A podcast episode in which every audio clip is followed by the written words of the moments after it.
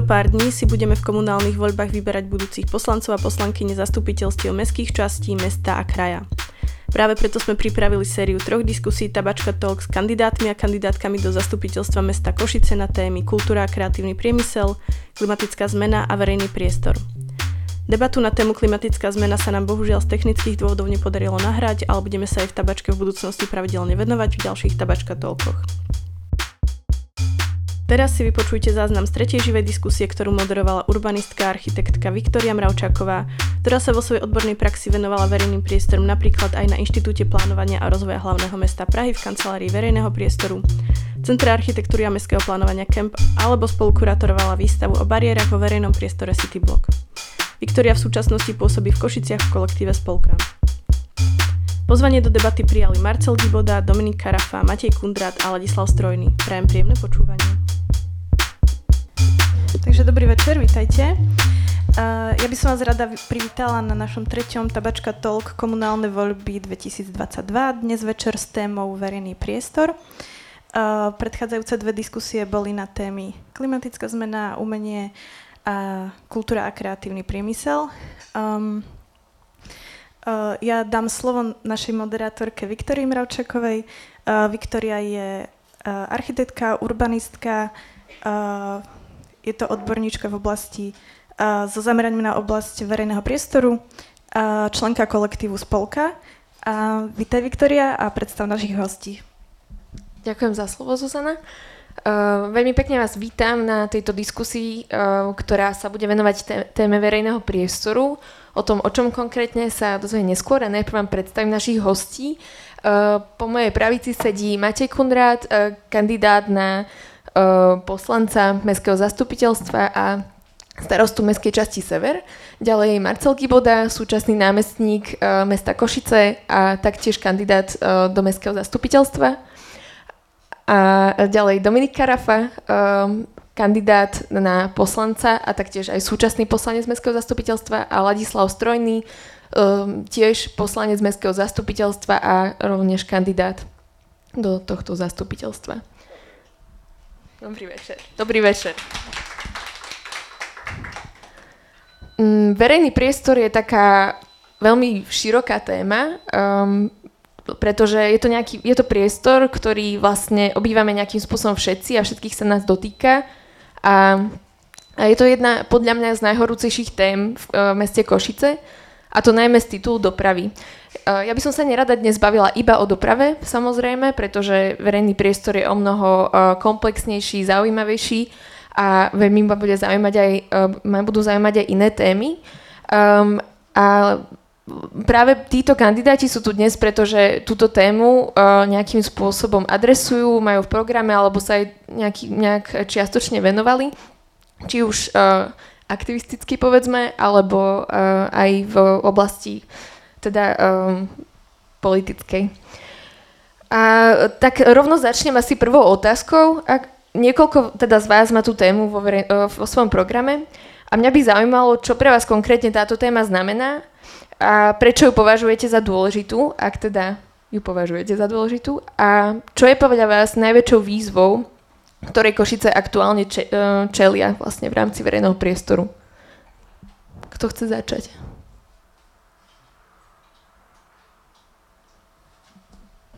Môžem aj ja kľudne, tak e, príjemný dobrý večer. A ja mám túto tému, keď som vlastne si skladal nejaký program e, na letáčik, tak ja som túto tému dal úplne na vrch, s čím som dlho váhal, ale e, myslím, že je to v podstate najpodstatnejšie, čo samozpráva robí. Lebo ten verejný priestor je všade okolo nás, je to priestor, ktorý, do ktorého vstupujeme ako náhle vidíme vonku z brány, ako náhle vidíme vonku zo svojho domu a determinuje ako keby všetko, čo sa v tom meste deje a niekedy aj naše správanie. Pokiaľ je ten verejný priestor e, príjemný, pokiaľ je v poriadku, tak e, aj to žitie v meste je e, tomu adekvátne. Predstavme si napríklad mesto, kde by bola perfektné pracovné príležitosti, kde by každý zarábal 3000 eur, byt by stál 50 tisíc, proste všetko super ale vyšli by sme vonku z toho bytu a mali by sme pred sebou púšť.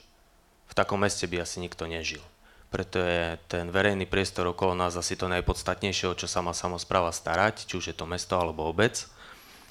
A ďalej nechám A čo priestor je, to, kolegom. čo je tou výzvou najväčšou, ktorú vidíte?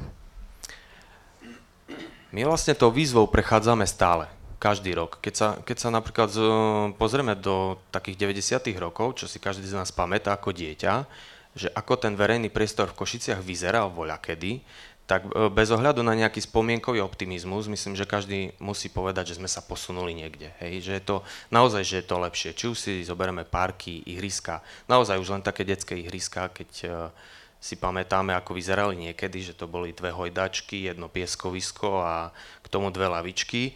Dnes uh, tie priestory vyzerajú úplne ináč. Čiže uh, ako keby stojíme stále pred tou istou výzvou posunúť ten uh, verejný priestor niekde inde, lepšie. Každý z nás určite bol v nejakom meste, kde sa mu niečo páčilo a, a vie si to predstaviť aj tu na, či už je to nejaký mestský park, či už sú to nejaké ihriska, športoviská, alebo o tom, ako by mali vyzerať chodníky alebo tá doprava. Čiže ako keby uh, tá výzva nemá, nemá nejaký konečný cieľ, že tam sa dostaneme a teraz to bude OK, teraz to bude v poriadku. Akože toto asi nikdy nenastane a každá jedna mm, ako keby aj mestskí poslanci alebo vedenie mesta by sa malo snažiť e, ten verejný priestor zhodnocovať po všetkých stránkach. Čiže to je, to je taká tá výzva, zhodnocovať ten verejný priestor. A naozaj od chodníkov, cesty, cez zeleň, parky, športoviska a tak ďalej.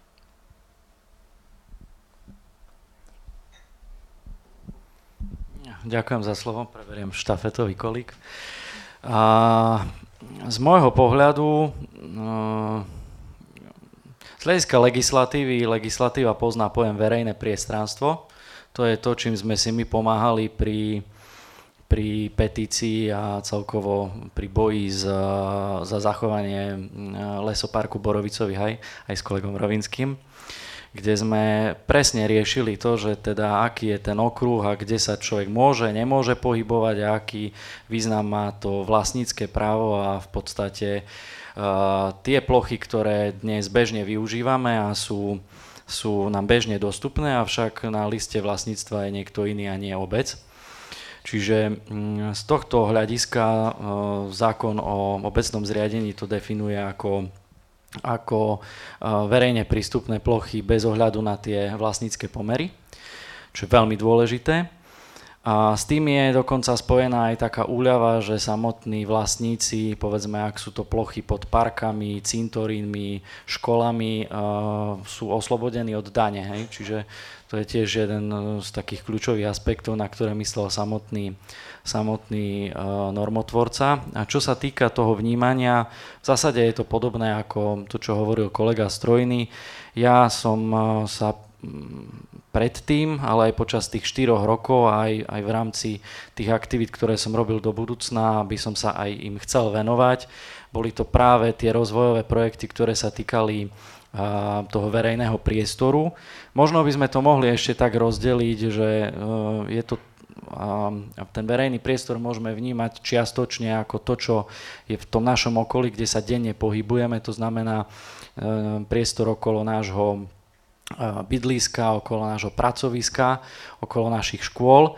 A na druhej strane sú to aj lokality, ktoré v Košiciach vnímam, že sú také zanedbanejšie a potrebujeme sa im viacej venovať. A to sú tie rozvojové projekty. E, v tom mojom prípade, čomu som sa ja venoval, nie sám, a je vlastne borovicový haj, ktorý až tak bežne ľudia nevyužívajú, lebo tam chodia teda na prechádzky, alebo cez neho prechádzajú ráno do práce a večer z práce, ale neboli tam doposiaľ vytvorené podmienky na využívanie tohto priestoru.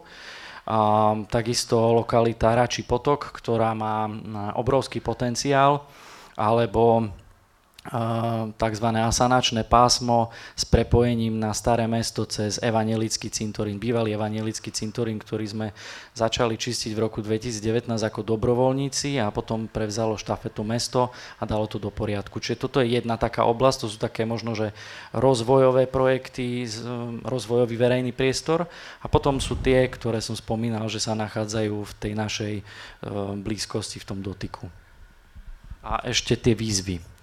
A, Skúste to trošku skrátiť. Trošku kratšie. Tak pre mňa z môjho pohľadu výzvou je, a možno o to by sme sa mali snažiť ako politici vtiahnuť do toho procesu ľudí, aby aby to slovo ľudu a obyvateľov bolo počuť hlasnejšie, lebo najmä v minulosti mnohé iniciatívy, respektíve mnohé projekty v Košiciach developerské prešli práve preto, že ľudia sa buď o tom nedozvedeli, alebo podnikli veľmi málo krokov. My sme v jednom prípade bojovali veľmi teda iniciatívne a veľmi tvrdo a podarilo sa nám zlomiť projekt NTC na tom, že bývalé vedenie ho robilo v rozpore s územným plánom. Čiže na tomto stroskotalo a prokurátor vydal uh, protest prokurátora a muselo sa to prerobiť. Čiže tie možnosti sú a samozrejme posledná veta, netreba zase bojovať proti všetkému a proti každej iniciatíve uh, vo výstavbe, ale vtedy, ak e, sú tam zjavne porušené nejaké pravidlá, tak obyvateľia by sa do toho mali vedieť zapojiť a už pri tvorbe tých priestranstiev aj tí developéri by mali komunikovať s tým okolím. Ďakujem. Aká bola otázka? Uh, nie, nie, pamätám. Um, verejný priestor. Ja by som začal ešte možno niečím, čo je viac ako verejný priestor, a to je ten životný priestor lebo do toho životného priestoru spadajú aj tie priestranstvá, ktoré či už sú prístupné verejné alebo nie, či sú väčšinou vlastnené súkromnými osobami alebo štátom a častokrát sú mimo dosahu mesta. Ale dotvárajú ten obraz o tom území. Ako je napríklad železnica. Je to nemenná konštanta, ktorá je v tomto území, ale aj taká rieka a tiež je nemennou konštantou, ale ktorú by sme chceli prispôsobiť. Musím nadviazať na kolegu Strojného, lebo myslím si, že niekde v arabských krajinách by to vnímali trošku negatívne, to hodnotenie, že kto by chcel vidieť púšť pred svojim domom. A presne to ukazuje aj to vnímanie, že ako je možné, že v krajine, kde je púšť, kde nič iné možno, že nerastie, že majú fontány, záhrady a úžasne krásny, poviem to, pohľadnicový verejný priestor. A to sú financie. Pretože z môjho pohľadu, a to hovorím po tej skúsenosti, a mal som tu možnosť pôsobiť na mestskej časti, mal som tu možnosť pôsobiť v zastupiteľstve a teraz v tej pozícii, ktorej som, sú za mňa osobne dva také hlavné faktory, ktoré vplývajú na to a tie hlavné výzvy pre ten verejný priestor. Myslím si, že aj na meste už je mnoho mladých aj architektov, aj ľudí, ktorí majú to moderné vnímanie toho verejného priestoru a tlačia ho a je super, že sú aj ľudia v meste, ktorí sa aktívne zaujímajú o ten verejný priestor, ako je napríklad OZ Mlinský náhon a posúvajú ten projekt ďalej. Ale to, čiže jedna vec je ten verejný záujem, tá hlavná výzva, ale ešte väčšia výzva pre nás, pre mesto Košice a do budúcnosti sú zdroje, financie. Máme projekt, na zmenu mlínskeho náhonu. Máme ho pekný, je úžasný, sme s ním spokojní. Veľmi by pretvoril toto územie a začal by, verím tomu, zmenu uh, toho možno návratu mlínskeho náhonu, ale chýbajú nám zdroje. Takisto aj v mnohých iných otázkach je toto. Ak sa dívame, a viem, že mnohí z vás sa dívate častokrát možno aj s obdivom na Bratislavu a čo sa darí Valovi v Bratislave, Treba si povedať, aký je napríklad koeficient na obyvateľa, ktorý má mesto Košice, niekde na úrovni 1,5, takého násobku, ktorým sa počítajú peniaze, ktoré dostaneme do rozpočtu. A Bratislava je 2, niečo. Už je to ten rozdiel zdrojov značný na to, aký verejný priestor môžeme riešiť. A potom sú to aj ľudské zdroje, ale vrajím, to všetko vychádza z financií. Ak neviete ponúknuť tým architektom na útvare hlavného architekta dostatočné zázemie, tak vám proste neprídu, ale ani nezareagujú na výberové konanie a podobne. Čiže myslím si, že za mňa osobne je to trvalý záujem obyvateľov, ako aj Dominik správne povedal, aby sa nestávalo, že sa zobudia obyvateľia až potom, keď niečo už je pomaly schválené a bagere prišli a potom zároveň aj tie finančné zdroje. Ďakujem veľmi pekne. Čiže čo sa týka verejného priestoru, my aj v našej iniciatíve e, to vnímame ako jednu z kľúčových tém, ktoré mesto alebo vôbec samozpráva rieši. E, ja by som povedal, že ako náhle človek vyjde z toho svojho príbytku alebo z toho svojho domu, tak tam je ten verejný priestor. A e, možno aj vzhľadom práve na časy, ktoré sme mali, máme za sebou, čo sa týka toho, že oveľa viac času trávime doma na home office a podobne, tak e, je pre nás väčšou výzvou pretvárať ten verejný priestor na podobu, kde v ňom budeme aktívne tráviť svoj čas. Kde vieme prísť, kde vieme e, možno sa spoznať s ďalšími ľuďmi a kde sa vedia po prípade aj tvoriť komunity, ktoré, e, ako námestník správne podotkol, že takisto pomáhajú pretvárať ten verejný priestor. Je v Košiciach, a to ma veľmi teší, veľa iniciatív a občianských združení, ktoré sa venujú pretváraniu toho verejného priestoru a ktoré si to svoje okolie pretvárajú k lepšiemu. A samozrejme, ono to nejde ani bez tých finančných prostriedkov, ale má to byť jednou z našich priorít a takisto ako zastupiteľov mesta, aby ten verejný priestor e, vzrástol, aby ten verejný priestor bol priestorom, kde ľudia chcú aktívne tráviť svoj čas. A čo je tou výzvou teda? Alebo niečím, čo mienite adresovať? Uh-huh. Uh, vnímame ako veľkú výzvu Eh, pretváranie toho verejného priestoru a častokrát, keď vidíme do mesta, tak vidíme, že eh, je množstvo zanedbaných eh, častí alebo zanedbaných, ja neviem, námestí alebo veci a reliktov, ktoré hm, sú ako napríklad polámané prašiaky alebo zhrdzavené zábradlia pri predzáhradkách. A to sú veci, ktoré my vieme aktívnejšie riešiť a je, len výzvou vymyslieť spôsob, ako tieto mm, veci aktívne riešiť a možno niektoré z nich ani nevyžadujú veľké finančné náklady. Um, ja sa rovno posuniem k ďalšej otázke. Um, asi všetci ste zaznamenali udalosti posledných dní, tragické, uh, ktoré sa týkajú práve uh, automobilovej dopravy a taktiež alkohol za volantom. Um, táto téma je podľa mňa, a teda aj podľa stratégie, ktorú si mesto nedávno schválilo, uh, veľmi dôležitá aj pre Košice, alebo veľmi kritická vlastne v Košiciach. Uh, bez, identifikujú, identifikujú vlastne problémy s bezpečnosťou v, v uliciach a ohrození sú najmä chodci, seniory, uh, rôzni ľudia s pohybovým obmedzením, detí a, alebo aj cyklisti. Uh, nie len teda v intraviláne, teda v, v, vnútri mesta, ale aj na jeho okrajoch a pri východoch z mesta. Um, teda asi sa zhodneme, ako som aj teraz pochopila, že veľa z nás chce, aby ten verejný priestor bol, bol krásny, bol inkluzívny, bol nejakým spôsobom udržateľný, bezpečný. Ale mňa by práve zaujímalo, ako, ako mienite vlastne adresovať bezpečnosť a vôbec akoby tú inkluzivitu verejného priestoru Ehm, tak, aby sa vlastne zvýšil ten štandard, aby sme, aby sme my, chodci, mohli uh, bezpečne chodiť košicami. Ak môžem, Kto budem, nadviažem, teda môžete pokračovať začať. a dám štafetu potom ďalej. Uh, no, čo sa týka bezpečnosti verejného priestoru uh, a možno aj keď nadviažem k tej tragickej udalosti, ktorá sa stala prednedávnom, uh, ja neviem, či zmenou verejného priestoru alebo nejakým upgradeovaním by uh, sa dalo tomu predísť. To ja neviem. Pokiaľ vieme nájsť spôsoby, ako urobiť e, verejný priestor bezpečnejším, určite poďme do toho, ale neviem, či takéto jednorázové skratové konania alebo teda hej, porušenia zákona niekoho budeme vedieť nejako systematicky tomu zabrániť z pozície mesta. No, uh, veľa vlastne štúdí hovorí, teda ja ich tu teraz nemám, ale uh, že práve akoby cesty, ktoré umožňujú túto rýchlosť a umožňujú vlastne zrýchliť, sú nebezpečnejšie e, pre, pre. Nie je to, samozrejme ten alkohol má veľký vplyv, ale nie je to iba to.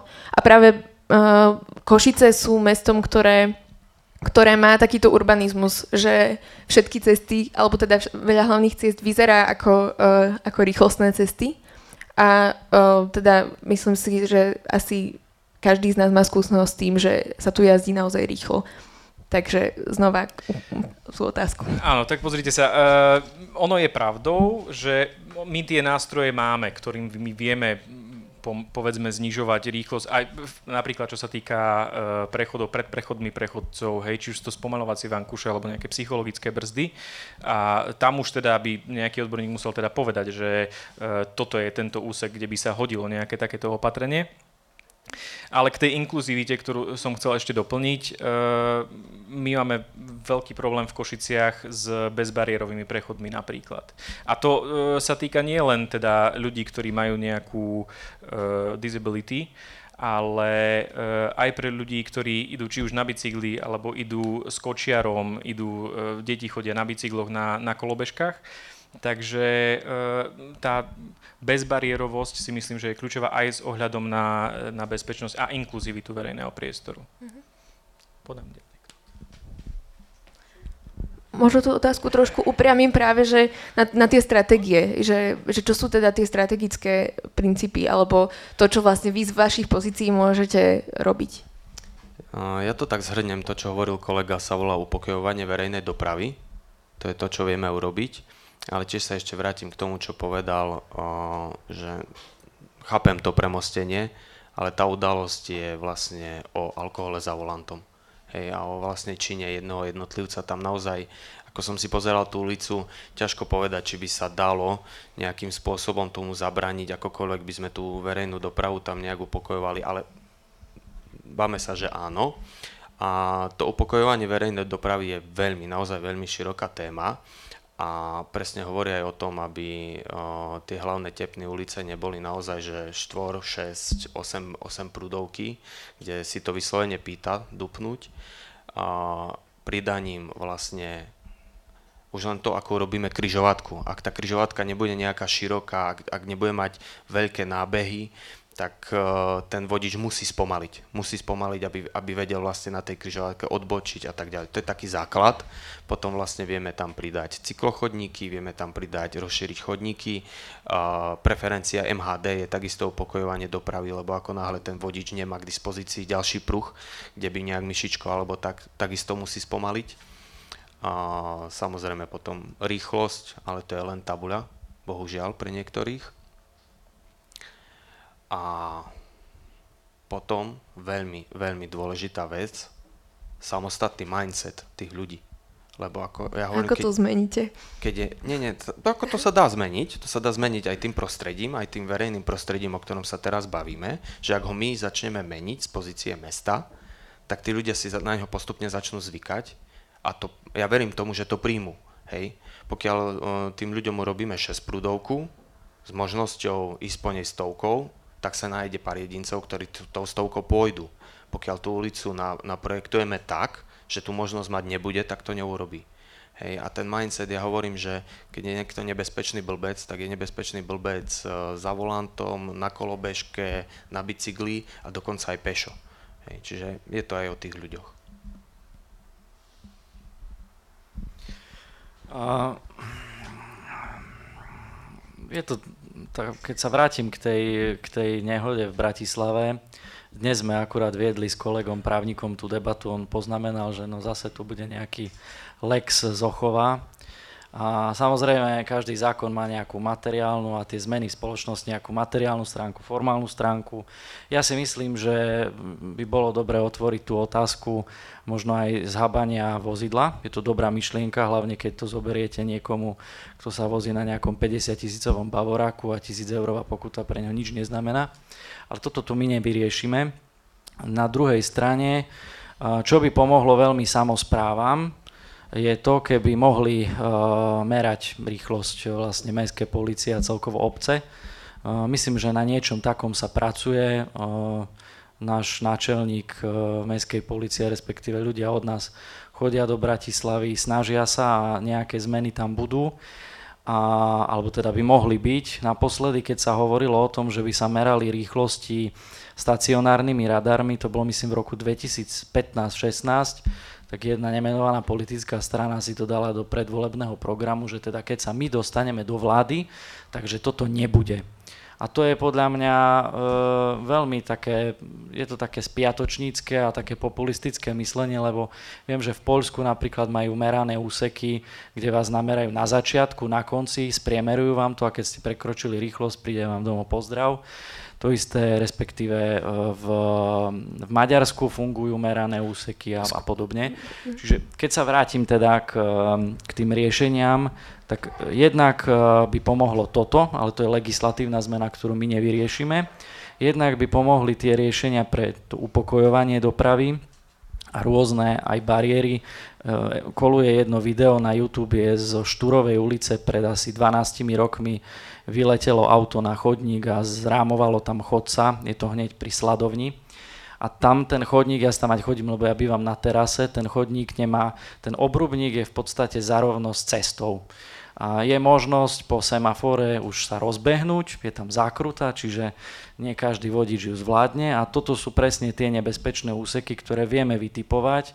Policajti by samozrejme vychádzali z nejakých svojich štatistík, na druhej strane my vieme aj dnes povedať e, vlastne kontrolou toho priestoru, kde asi ako e, v podstate je to riskantné. A vieme, na, keď si tie priestory vytipujeme, vieme príjmať tie riešenia. Jedným z riešení sú vlastne tie e, technické bariéry, poviem príklad, ktorý riešim teraz asi posledný mesiac na Kovackej, nielen na Kovackej, ale na Alžbetinej, z Mesiarskej na Alžbetinu podstate tiež sa vedia auta rozbehnúť po tie priechody a, a tam by pomohli veľmi napríklad spomalovacie vankúše, kde by bol nutený spomaliť. Hej. Čiže takéto riešenia dnes vieme uplatniť a na ostatné, na možno vážnejšie budeme potrebovať aj zmenu legislatívy. Ale tak ako povedal aj kolega, s tým alkoholom je dosť veľký problém a a možno si trošku teraz tak kopnem, ale aj, ani politici tomu nepomáhajú, pretože máme veľa prípadov, jeden je čerstvý aj v Košiciach, kedy v podstate, a dva, pardon, dva sú čerstvé v Košiciach, ale druhý už nie je verejne činný. Čiže kedy aj tí politici dávajú vlastne taký príklad, že sa to môže a keď ešte niekto povie, že existuje aj niekoľko spôsobov, ako sa to trestné konanie môže nejako odkloniť, tak to je návod pre, pre každého. Hej. Takže dokonca z praxe súdnej poviem, že keď Už dostali... As, as, Dobre, ak, ak by okay. sme... No, nemáme až toľko času, ďakujem. Bezpečnosť, ako už bolo spomenuté, mesto prijalo strategický materiál, ktorý sa venuje vlastne doprave a má prinášať aj tieto prvky. Čo sa týka zastávok, tam už beží tuším štvrté kolo projektu modernizácie zastávok, ktoré opäť tie Prahy, alebo respektíve obrubníky, ktoré tam sú, majú zabrániť svojou výškou aj takýmto možným prípadom, ale ako povedali kolegovia, toto je skôr otázka toho alkoholu za volantom, čož bohužiaľ na Slovensku je stále ten najväčší exces, ktorý, ktorý spôsobuje smrteľné nehody. A myslím si, že je to niečo, čo ako bolo správne povedané, ani títo ľudia, ktorí, a to nemôž, nemusia byť iba politici, ale ľudia, ktorí majú moc, si myslia, že tak ako môžu porušovať maximálne povolenú rýchlosť, takisto môžu porušovať aj iné pravidlá. A presne to je to o tých pravidlách, lebo to je o drž- dodržiavaní tej rýchlosti. Áno, my môžeme robiť nejaké technologické alebo technické úpravy na tých vozovkách, na tých cestách. Veď aj tu pred tabačkou s, pánom Radkovom sme sedeli niekoľkokrát, kde aj návrhu je, že toho obnovy mlinského náhonu, aby, aby došlo k nejakému spomaleniu, prepojeniu medzi tabačkou a mlinským náhonom ale sú to častokrát, e, nemôžu byť tieto technologické nejaké spomaľovače na každom mieste, a viem, že budeme mať tú otázku o KDI trošku ďalej, ale je to presne ten, ten pohľad toho, že čo by mala splňať tá verejná doprava v tom, alebo tá doprava v tom meste a kto si môže určiť, čo tam chce. Reálny prípad asi týždeň a pol dozadu. Prišla petícia od obyvateľov v mestskej časti Juh, podpísaná asi 200 ľuďmi.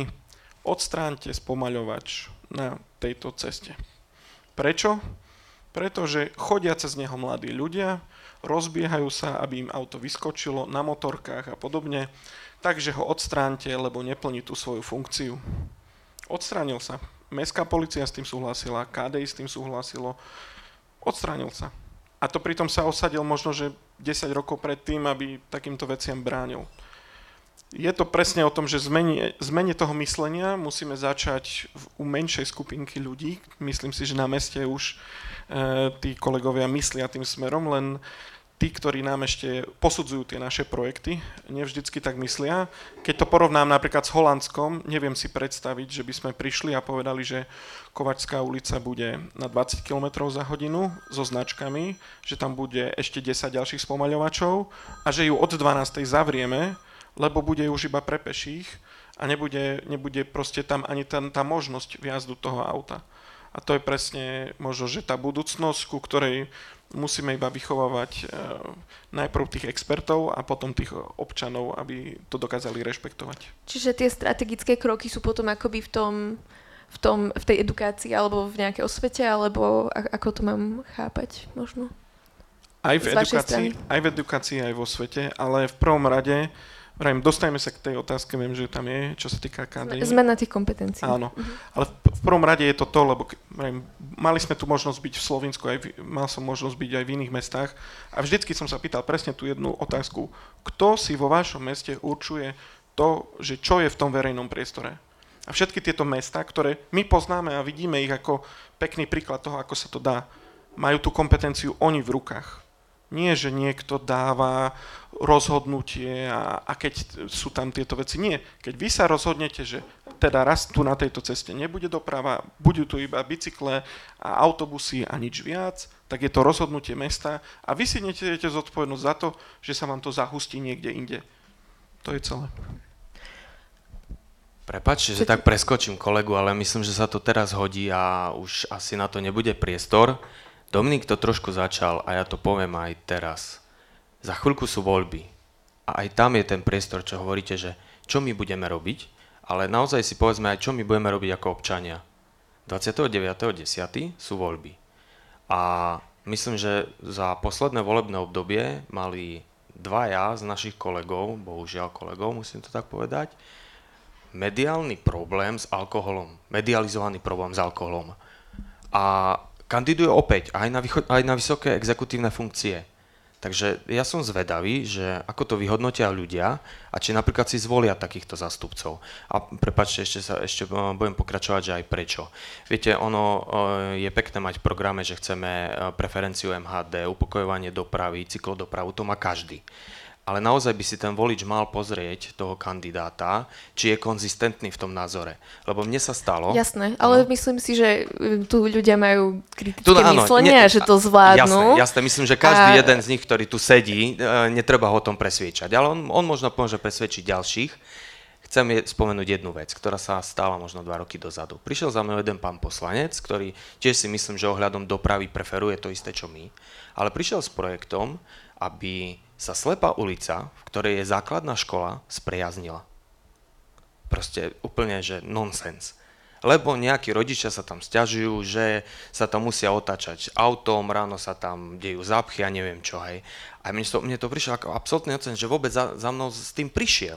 A skúšali to zase a urobili si dokonca také niečo ako štúdiu na to, aby ma presvedčili, že vlastne ono to bude bezpečnejšie, keď to bude prejazdná ulica. No nebude, lebo tých aut tam bude viac a viac. Čiže uh, ak je tá ulica slepá, je pre tú školu a pre tie deti najbezpečnejšia. Hej, a takisto je to poslanec, ktorý uh, hlása to, čo, o čom sa tu teraz bavíme. A napriek tomu podľahol možno nejakému tlaku tých rodičov alebo riaditeľky a prišiel Jasné. s tým nápadom. Uh, stále necháme to asi rozhodnúť uh, divákov. Ďakujem teda. pekne. Um, Matej, máte... sorry. Ja len na záver chcem dodať, nikto z nás nie je expert na dopravné stavby, pán poslanec. A čiže, aha, tak potom sa ospravedlňujem. Um, hej. Um, máte nejakú otázku k tejto téme, k tomuto okruhu?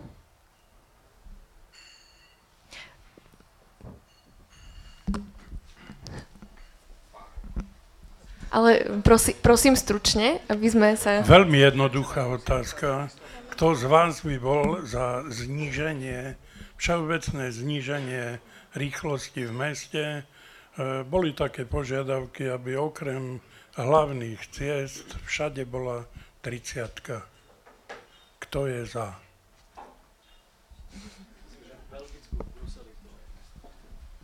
pýta sa, kto je za, za toto opatrenie. Môžete zvihnúť ruku.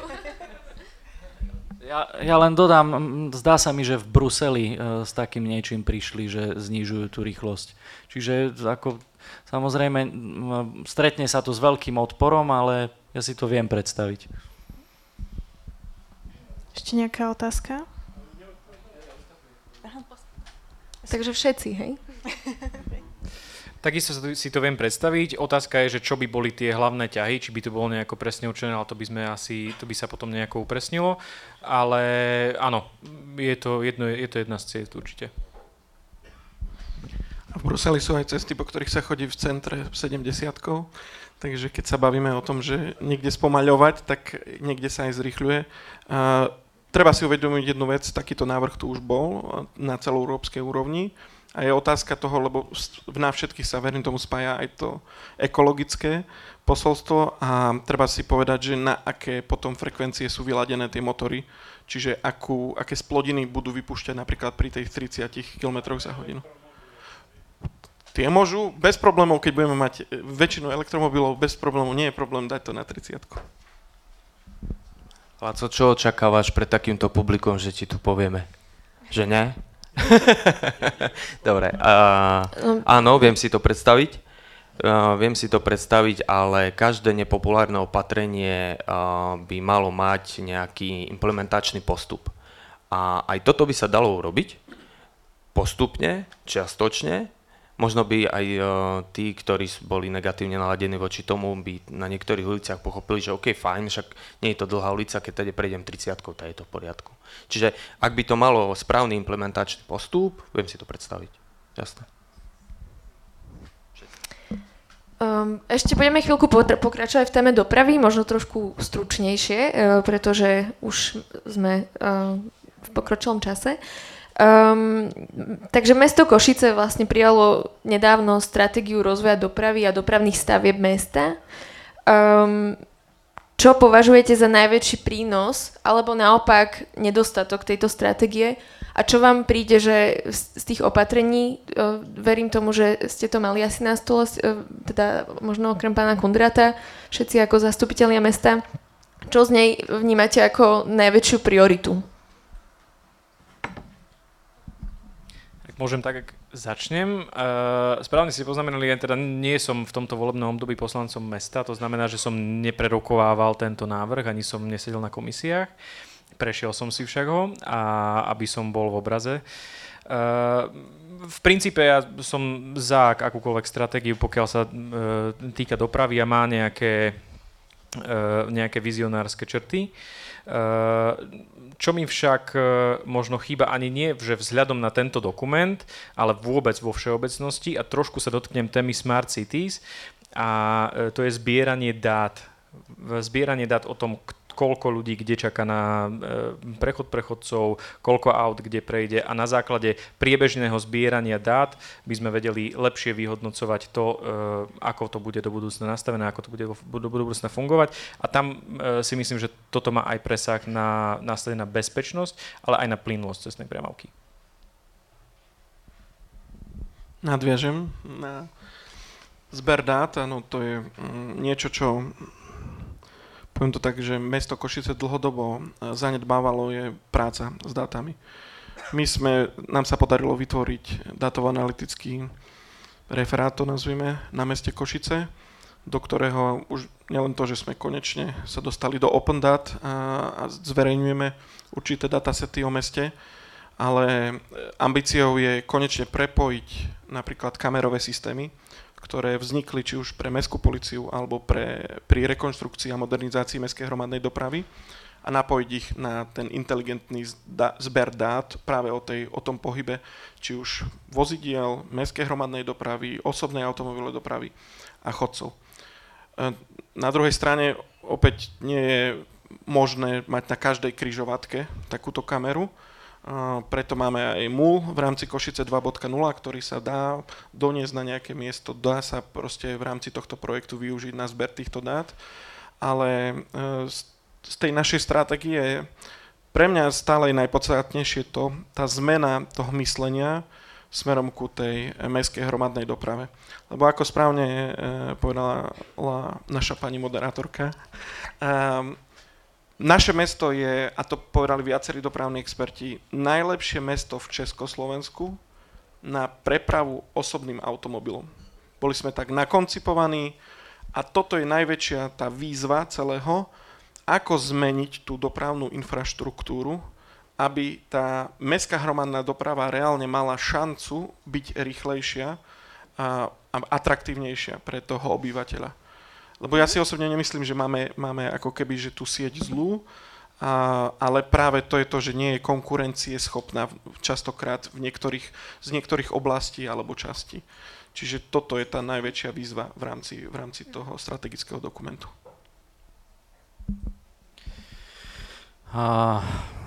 Ja vnímam ako nevýhodu, respektíve sa, samotný dokument pre mňa nič také závažné som v ňom nenašiel, že by som povedal, že je to nejaká, niečo nevýhodné alebo niečo zlé v tom dokumente. Uh, veľký problém, čo vnímam v Košiciach je ten, že my síce príjmame rôzne dokumenty strategického významu, ale potom, keď máme ich uh, tie opatrenia pri konkrétnych oblastiach, alebo teda v konkrétnych oblastiach pri konkrétnych príkladoch implementovať, potom zrazu sa na to nepozeráme. Toto je taký, taký problém, ktorý sa vlečie naprieč politickým spektrom a naprieč volebnými obdobiami. Čiže skôr je toto taká nevýhoda toho, ako pozeráme na tie strategické dokumenty. Teraz to bolo lepšie tieto 4 roky samozrejme. A tou výhodou a to, čo pre mňa bolo nejakým prínosom, zaujímavé boli tie ankety s tými účastníkmi dopravy, Určite sa tam hovorí o, o takých problémoch, ktoré možno niekde človek to tak vníma v hlave, že asi tak to je. Napríklad pri MHD vlastne vyvstalo, že väčšina ľudí nechodí ňou práve preto, lebo ani im nevadí nejaký možno, že, že nie sú čisté, ale ten čas je to kľúčové, čo vlastne motivuje ľudí radšej chodiť autom. A tak ako kolega povedal, my máme veľmi dobré podmienky na individuálnu automobilovú dopravu. A čo sa týka možno nejakých tých e, opatrení, ktoré by mali byť implementované, tak v rámci tej stratégie pre mňa určite je dôležité, aby... Ja som toho názoru, že ak chceme nejakým spôsobom ovplyvňovať tú statickú, ale aj dynamickú dopravu v meste.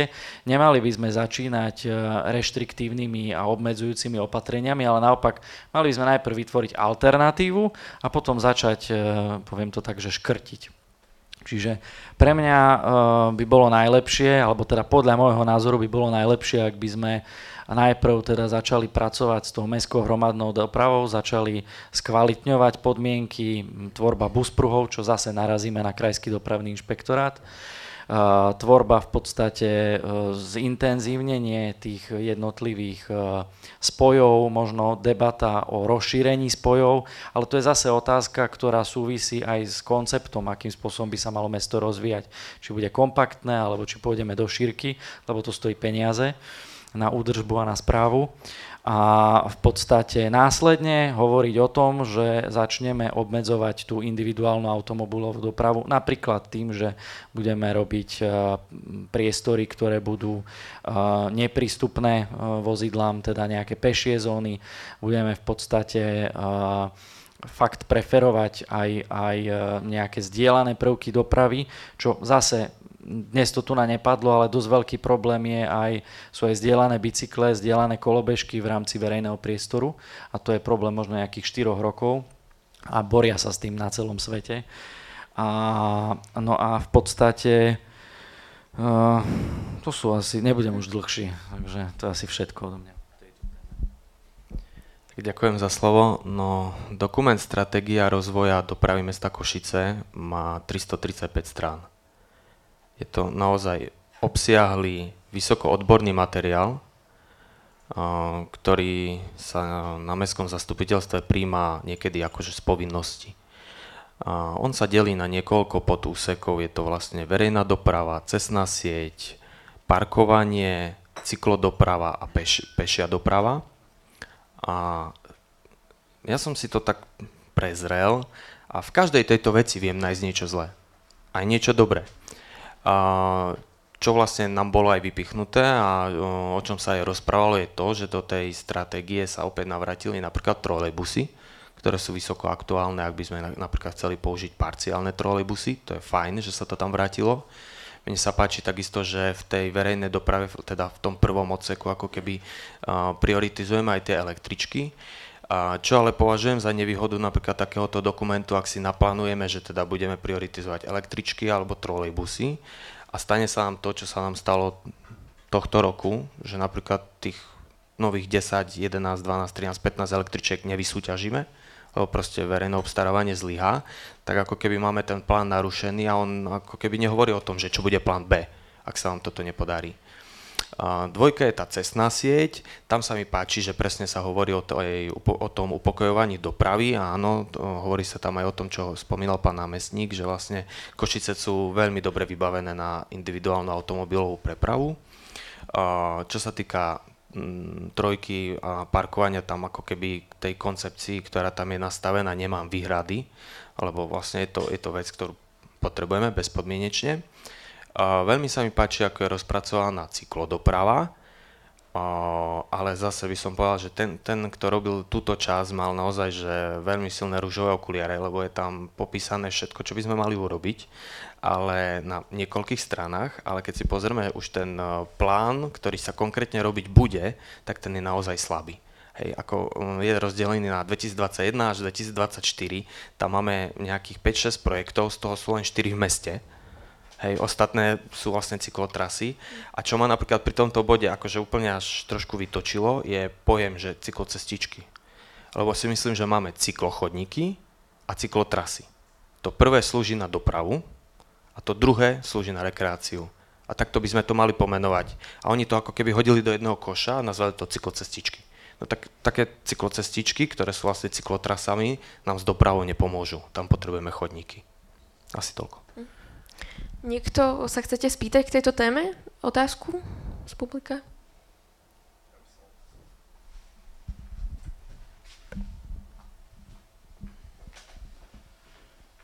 Um, neviem, či budete vedieť uh, odpovedať, ale v podstate bolo známe, že uh, stanovisko uh, dopravného inšpektorátu už nie je záväzné, a ja by som sa chcel spýtať, či vlastne táto zmena nejako zjednodušila presadzovanie niektorých vecí v doprave, ako podpora bus pruhov, e, výstavba cyklochodníkov, upokojovanie dopravy a podobne. Ja rovno na to naviažem, lebo to bola vlastne ďalšia otázka, uh, posledná, ktorá sa týka dopravy, nebojte sa. Um, práve nedávno vlastne prebehla uh, novela zákona, ktorá umožnila to, že stanoviska teda Krajského dopravného inšpektorátu, ktorými sa mnohí, um, ktorými mnohí argumentovali, um, už nie sú záväzné a tým pádom môžeme slobodnejšie rozhodovať o tom verejnom priestore, možno ako v iných mestách, alebo aspoň sme sa k tomu nejakým spôsobom približili. A ja tú otázku ešte rozšírim vlastne o nejaké ďalšie procesné problémy, ktoré ktoré vy vnímate, alebo ak nejaké vnímate, e, čo ešte potrebujeme zmeniť, aby sme mohli, ako to uh, pán Marcelky podá pekne povedal, um, aby sme mohli vlastne rozhodovať o tom verejnom priestore. A kto v meste by to mohol mať koncepčne na starosti? Alebo kto má? Ďakujem. Áno, rozhodla sa o tom de facto nedávno. Ja som sa pýtal na meste, keď som išiel do tejto diskusie, že či už sme mali taký prípad. Ešte aktuálne zatiaľ nebol taký prípad, kde by, kde by sa rozhodovalo o nejakom projekte, kde e, krajský dopravný inšpektorát by dal to nejaké zamietavé alebo nesúhlasné stanovisko a muselo by sa s tým vysporiadať práve stavebný úrad. Lebo treba si povedať, že stále ten projekt niekto musí posúdiť. Stále je to stavebný úrad, čiže do určitej miery je to mesto, ale ak, ak sa jedná o mestský projekt, tak zrazu už to nie je mesto. Mnohí to možno, že neviete, ale ak stavia niečo mesto, tak nerozhodujú o tom naše stavebné úrady, ktoré sú tu v Košiciach, ale sa to posúva niekde do Čáne, Ždáne, Jasova a podobne. Čož e, ja sa, ako nechcem sa určite dotknúť žiadneho z tých kolegov, ktorí pracujú na týchto stavebných úradoch, ale častokrát veľké zložité projekty, ktoré mesta, ako sú Košice, potrebujú pretlačiť alebo riešiť, ako bola napríklad rekonštrukcia Slaneckej, ak to má riešiť pracovník, ktorý sa stretáva reálne s rodinnými domami a, a takéto nespadá do jeho kompetencie na posudzovanie, ja si osobne myslím, že to je chyba, že napríklad takéto projekty neputujú do Prešova, do Banskej Bystrici alebo do podobne veľkých miest, kde je šanca, že sú na to odborníci. Čo sa týka toho KDI, ehm, my sme sa pokúšali aj pred tou zmenou toho zákona, vediac, ako to funguje v Trnave, vediac, ako to funguje v Bratislave, primátor bol niekoľkokrát opakovane na ministerstve, za ministrom, za štátnym tajomníkom. Dokonca bola vyslaná delegácia do Košíc, aby e, to spôsobom, určitým spôsobom šírila osvetu o tom, ako by sa to mohlo robiť inak. A nepodarilo sa to. Čiže uvidíme, čo prinesie nové posudzovanie tých našich pôvodných žiadostí. Totižto ja tam vidím vzadu pána Priganca z dopravného podniku. S dopravným podnikom máme asi 7 alebo 9 bus pruhov už pripravených, ktoré iba neprešli cez KDI. Proste presne v tých najkritickejších lokalitách, kde by najviac tomu pomohli, pomohli tomu, aby tá mestská hromadná doprava prešla rýchlo tými zahustenými územiami, tak neprešli. Čiže toto je priorita pustiť tieto ďalej. Lebo povedzme si napríklad také ťahnovce my môžeme sa snažiť aktuálne do budúcnosti riešiť električku, čož je z môjho pohľadu tá najväčšia alebo najlepšia možná alternatíva, poskytnúť alternatívnu dopravu, ktorá nie je závislá od dopravných cestných tepien na prepravu obyvateľov. Ale aktuálne nevieme, vzhľadom na to, že je tam iba jeden de facto výstup z toho sídliska, pustiť tie autobusy rýchlejšie. Je snaha pustiť ich cez mestskú časť e, Ťahnovce obec, ako sa to hovorí, ale stále sa dostaneme do jedného úzlu na hlinkových mostoch, stále sa dostávame do tohto problému. Čiže kolega povedal, že nechceme ísť reštriktívne, ale už len vytváranie bus pruhov je reštrikcia pre tých vodičov osobných automobilov. Zužujeme im proste tento priestor na ich, ich proste množstvo, ktoré, ktoré prejde týmto územím a zároveň zatraktívňujeme tú mestskú hromadnú dopravu. Ja si stále myslím, že Napriek tejto zmene uh, uvidíme, aké bude, bude prístup KDI, ale zatiaľ z toho, čo som ja mal možnosť uh, mať tú skúsenosť, tak uh, nie som veľmi optimistický. Ja by som nepovedal, že ideme reštriktívne, práve to je uhol pohľadu, pretože my vytvárame lepšie podmienky pre hromadnú dopravu. Druhá vec je, že dá sa na to pozerať aj tak, že tej druhej doprave ubližujeme. Čo sa týka možno tých procesných alebo kompetenčných zmien, tak nejak je položená otázka.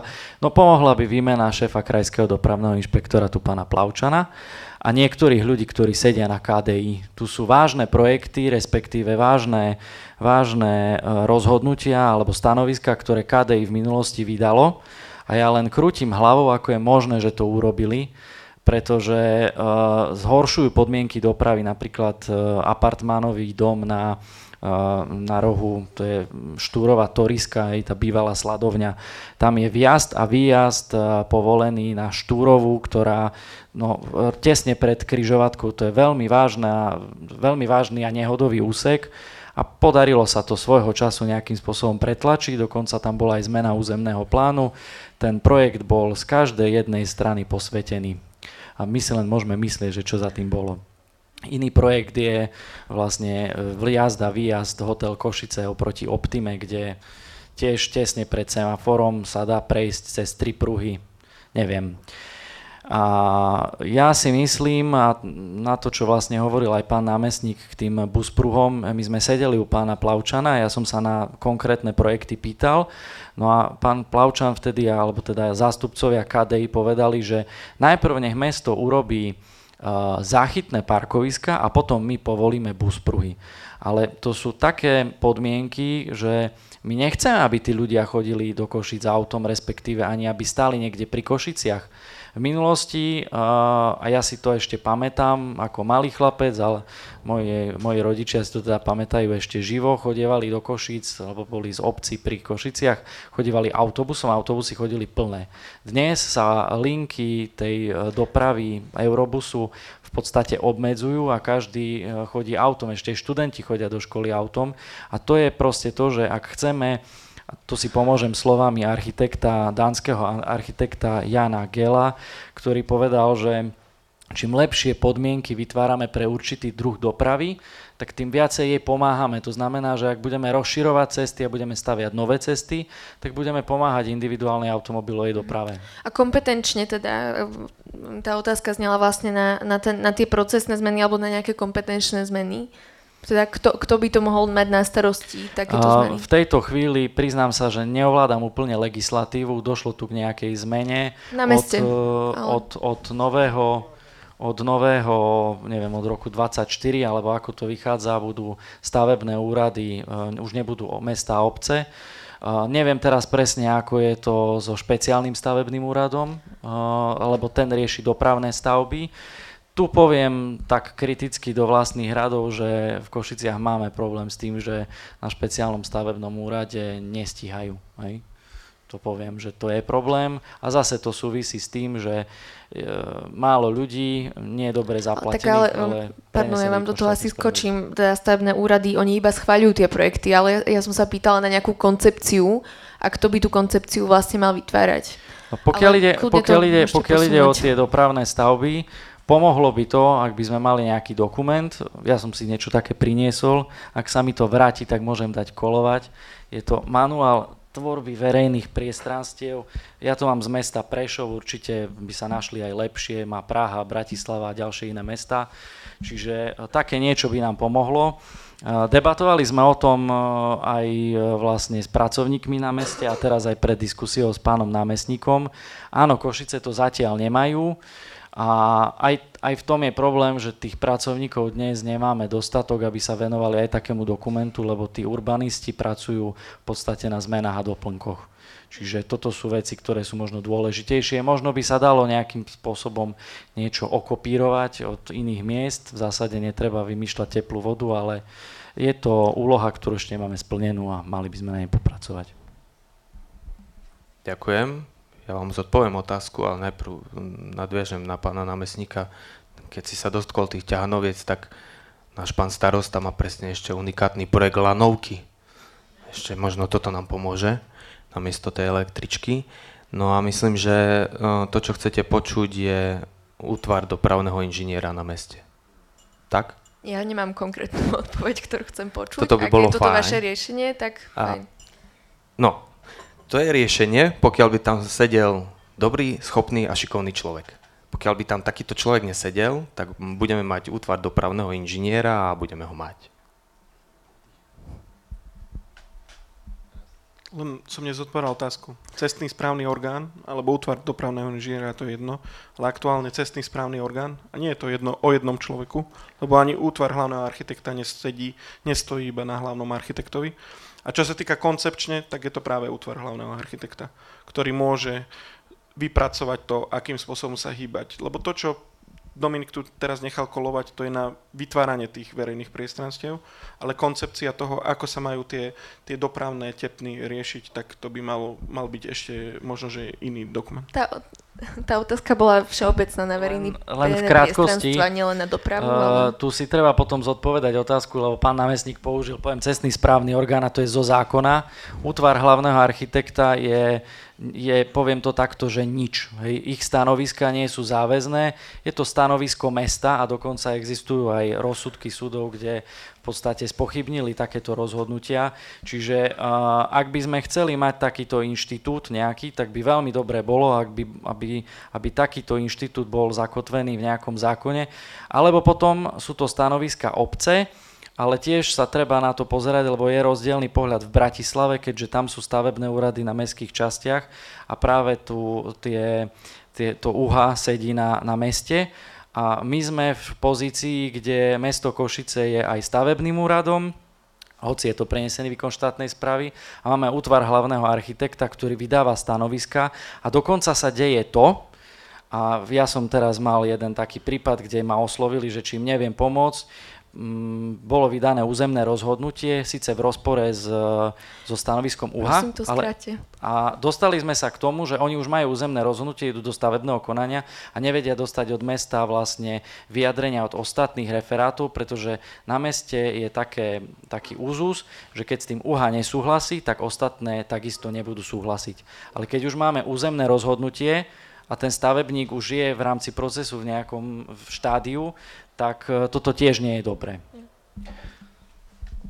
Ďakujem, som myslel, že možno- Dominik bude mať len krátku uh, vsúku. Ja len sa vyjadrím k tej téme, pretože uh, ono, to sú v podstate dve otázky. Čo sa týka Krajského dopravného inšpektorátu, tak ten stále bude mať uh, jeho vyjadrenie odporúčací charakter. A teda v rámci nejakých lehôd môže pozdržať niektoré konania, uh, čo sa deje mimo iného v Bratislave. Uh, ale vrátim sa, alebo teda prekročím tú, tú druhú polovicu otázky a to je uh, kompetenčná otázka a otvorím možno tému práve toho, či uh, a teraz nehovorím o cestách, teraz hovorím prioritne o chodníkoch alebo verejných priestranstvách, eh, či by tieto malo riešiť mesto, alebo by mali spadnúť na mestské časti. Z časti povedal Dominik, otvoril teda tému mestských častí v Bratislave, ktorí majú ďaleko väčšie kompetencie ako tie v Košiciach. A eh, tu na ja si myslím, že eh, mestské časti majú lepší prehľad o tom, ktorý, aký, aký je chodník v rámci jej mestskej časti. Takisto ľudia prioritne chodia najprv klopať starostovi na dvere a pýtať sa ho a dožadovať sa e, nejakej opravy. Čiže v tomto e, si ja osobne myslím, že mestské časti by mali mať posilnené kompetencie. A e, možno by som ešte v rámci tých procesov, ktoré boli časťou otázky, e, spomenul to, že e, mestská časť, ak chce z vlastných financií opravovať napríklad e, nejaký chodník, tak e, musí si prejsť ako akýkoľvek iný právny subjekt e, tým, že pokiaľ si chce e, majetkovo vysporiadať ten chodník, tak potrebuje mať k tomu nejaký vzťah. Ideálne to ide e, cez poradu riaditeľa, možno na poradu primátora až na zastupiteľstvo mesta, ktorý mu musí schváliť osobitý zreteľ. Tam si podľa môjho názoru by bola vhodná zmena legislatívy na to, aby mestské časti neboli vnímané ako cudzí subjekt k mestu, ale aby boli vnímané ako jeho súčasť. Už som... Pri, pri opravách to nie je len pri nových výstavbách. Pri opravách je to tolerované, takže si to urobia. Mm, ďalšia téma uh, je údržba a starostlivosť a manažment verejných priestorov. Um, ako už bolo povedané, um, mesto Košice asi vyžaduje si to veľké množstvo financií, aby sme mohli udržiavať vlastne verejné priestory a špeciálne napríklad na zelení um, častokrát nájdeme investičné prostriedky, ale tie tvoria povedzme zhruba jednu tretinu tých reálnych nákladov a častokrát sa vlastne nepočíta s tou starostlivosťou potom. Mm, Mňa by zaujímalo, um, či túto tému nejakým spôsobom adresujete, alebo ako by ste chceli adresovať to, že, že tých peňazí na tú údržbu je v podstate stále málo. Nadviažem aj na to, čo som rozprával doteraz, eh, vzhľadom na mestské časti, ktorý, ktoré tiež sa do istej miery starajú aj o tú zelen v rámci svojej mestskej časti. Avšak eh, do značnej miery teda eh, toto vykonáva správa mestskej zelene ako, ako mestský podnik. Eh, Tam je treba povedať, že pokiaľ nebudú, nebude na to vyčlenených viacej financií, tak to neurobí ani mestská časť, ani mesto, ani správa mestskej zelene. A je evidentné, že správa mestskej zelene teda robí mm, veľa práce, ale nestíha pokryť eh, všetko, čo by možno malo byť v meste spravené, alebo čo by eh, obyvateľia mesta si vyžadovali. Čiže toto je eh, vec, ktorú ja osobne by som tiež časť týchto kompetencií, ktoré správa mestskej zelene má, eh, prehodil na mestské časti spolu s nejakými financiami a vedia si to tam efektívne vyriešiť. Konec koncov niektoré, niektoré zásahy v rámci mestskej časti, v rámci verejného priestoru, v rámci zelene nie sú, nestoja na tom, že na to nie sú financie. Niektoré zásahy jednoducho vieme spraviť rýchlo a efektívne, ale um, hovorím, v ideálnom prípade by bolo fajn, ak by tieto vedeli do, do značnejšej miery riešiť mestské časti. V minulosti si Mestská zeleň objednávala veľké značné alebo veľmi veľké množstvo výkonov externe. Niekde okolo 80%, čo sa týka kosenia čo sa týka takýchto služieb. Dnes sme na tom pomerovo opačne. Keď som mal tu možnosť robiť na mestskej časti Sever, mali sme niekedy 10, niekedy 12, niekedy ešte viacej aktivačných pracovníkov dnes pán starosta povie, že má problém zohnať tých aktivačných pracovníkov, pretože nie sú nezamestnaní, ktorí by išli do takýchto projektov, respektíve štát ich nevypísal, tým pádom ani mestská časť nemôže do toho vstupovať. Áno, na zeleň možno z nášho pohľadu by malo ísť e, všetkých viacej financií, ale ja sa spýtam reálne svojich kolegov, že odkiaľ? Odkiaľ chceme na to zobrať financie? Z čoho zoberieme, keď chceme na toto dať viacej? akým spôsobom to chceme riešiť. Ja už som to spomenul pri tej, tom prvom vstupe. Z môjho pohľadu, ak mesto Košice nebude posilnené z tých daní, ktoré, ktoré reálne získavame, a tu si povedzme, tu je ten náš základný problém, a to sa netýka Košíc, ale samozprávy na Slovensku. Samozprávy na Slovensku sú vo, do tej najväčšej možnej miery financované nie z dane, ktorú platíme my za nehnuteľnosti, ale z príjmov fyzických osôb, ktoré štát vyberie. V Poľsku a v iných krajinách je to daňový mix, ktorý pozostáva aj z príjmov ekonomických subjektov, ktoré sú v danom území. My z toho, že tu je US alebo že tu je nejaká iná spoločnosť, my z toho nemáme príjem. Tu prišiel reálne investor, chcel sa nás pýtať, čo mi môžete dať, ja som mu nemohol dať nič, dokonca by znamenal pre nás výdavok, lebo chcel mestskú hromadnú dopravu do svojho areálu pre budúcich zamestnancov. Ale reálne my, kým nezvýšime ten, to množstvo financií, lebo keď ten mešec zoberieme a dáme ho mestským častiam, môže niekto si povedať, že áno, bude to efektívnejšie, len treba si povedať, že mestská zeleň je rozdelená na jednotlivé sektory a má svojich pracovníkov, ktorí sú ktorí dlhoročne sa starajú o tieto územia, ktorí, ktorí majú pod palcom tieto týmy, ktoré sú častokrát možno menej zdatných pracovníkov, a ktorí, sa, ktorí potom už vykonávajú tú fyzickú prácu. Ale tý, ten mešec peňazí, keď nenarastie, tá naša, ten výkon v tom území nebude lepší, aj keď sa to presunie pod mestské časti. A treba si povedať, že cez tú mestskú zeleň sme napríklad do veľkej miery mohli zamestnať ľudí z Lunika 9 a podob, z podobných nevyhodnených a marginalizovaných skupín a dali sme im prácu nielen v lete alebo cez tieto mesiace, ale aj v zime, napríklad pri údržbe a odpratávaní snehu a podobne. Čiže zrazu sme z, nie, z ľudí, ktorých sme zamestnávali iba na niekoľko mesiacov v roku, spravili vo veľkej miere zamestnancov, ktorí sú zamestnaní na trvalý pracovný pomer celý rok. Ehm, ja zase pripomeniem to, čo som hovoril, že v podstate toto dosť súvisí aj s otázkou, akým spôsobom sa má rozvíjať mesto. Či to bude mesto, vulgárne sa hovorí, že sa bude zahusťovať, a teda slušne povedané, odborne, kompaktné mesto, a, alebo to bude mesto, ktoré sa bude rozširovať. Čím bude to mesto väčšie, tým máme viacej ciest, viacej zelene, čiže je to nákladnejšie.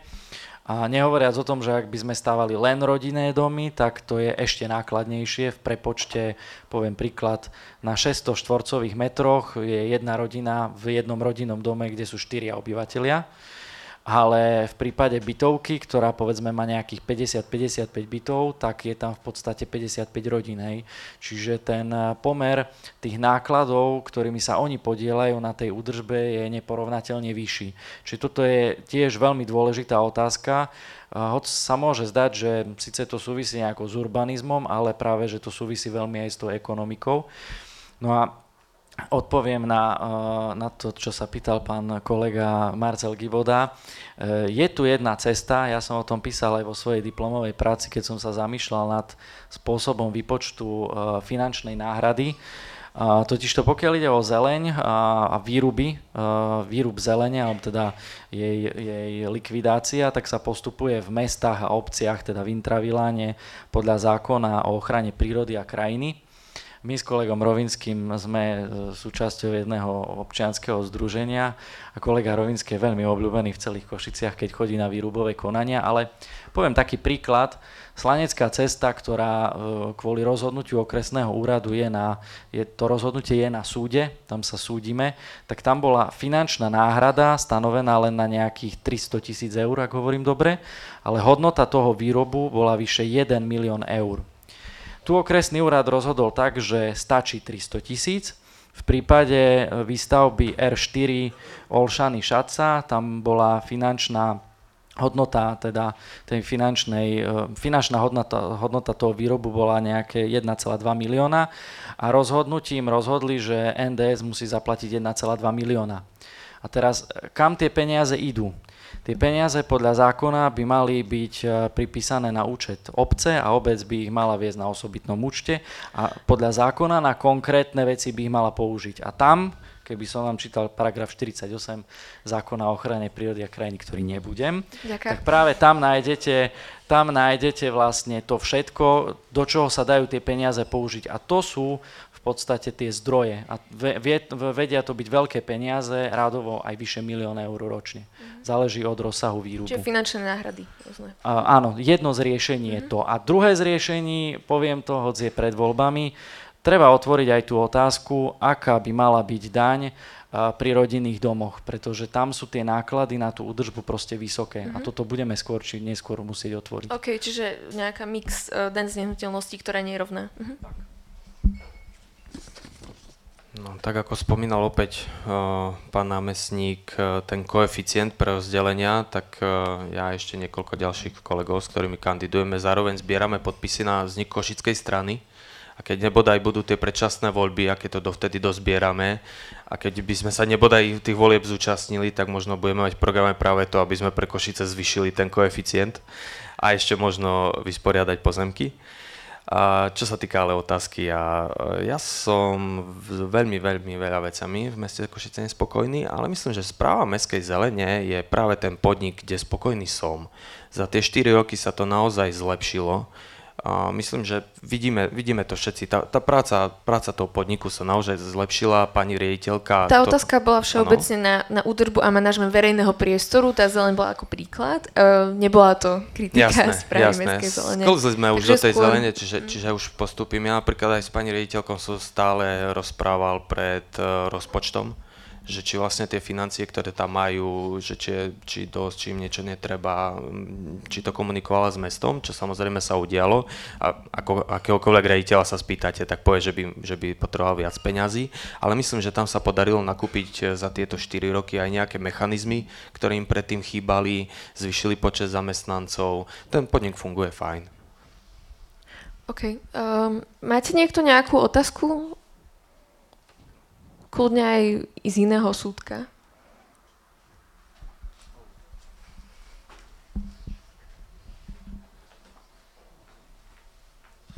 Ďakujem. Ja len, že niekoľkokrát tu spomínala tá vynutiteľnosť strategií, že možno ako keby na, na tú správu a starostlivosť, ako byť efektívnejší v naplňaní tých predstav.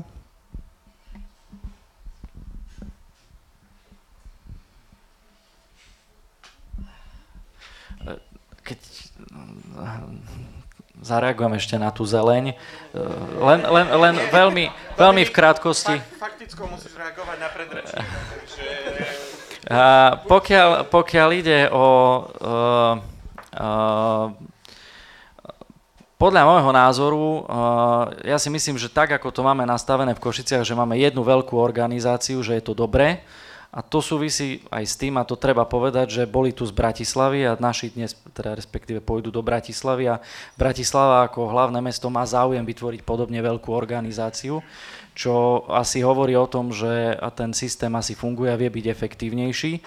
A my máme nejaké strategické dokumenty, máme MUSES a v podstate um, Myslím si, že by sa celá tá koncepcia, ktorú máme, rozbila na tom, ak by sme to zverili mestským častiam. Dnes máme veľkú organizáciu, ktorá to zvláda. Samozrejme, mohla by to zvládať aj lepšie, ale na ten kvantum práce robí to na kvantitu a nie na, možno nie až tak na tú kvalitu. A tá adresnosť by bola práve v tom, že tie peniaze, ktoré získame, by mali byť účelovo viazané. Nie len z toho, z, z tej náhradnej výsadby, ale možno aj v rámci ďalších zdrojov, ktoré máme v rozpočte, mali by byť adresnejšie pre tú zeleň. Pardon, tá otázka vlastne znela skôr tak, že mm, keď si naplánujeme nejakú stratégiu, ako vlastne dosiahneme to, že sa pretaví a teda v kontexte teda tej starostlivosti, ktorá je samozrejme spomínaná a uh, adresovaná v mnohých stratégiách. Stratégia je na vrchu a potom sú jednotlivé e, aktivity v rámci, nazvem to nejakého akčného plánu. Hej. A tie e, aktivity e, by mala plánovať podľa môjho názoru v spolupráci aj s mestskými časťami, správa mestskej zelene, alebo kľudne to môže projektovať, plánovať mesto a na tom vedia participovať aj tie mestské časti. Čiže tam sa to vie naplňať. Čo som už spomenul skôr, je ten problém, že my príjmame rôzne dokumenty a potom častokrát sa pri konkrétnych aktivitách a konkrétne realizovaných projektoch už na to nemyslia, ale niekto zrazu vykrikne, ale veď sme prijali taký dokument a prečo nejdeme podľa toho. Čiže to je ten problém, že my to nedodržiavame. Čiže riešenie by bolo, aby sme to začali dodržiavať.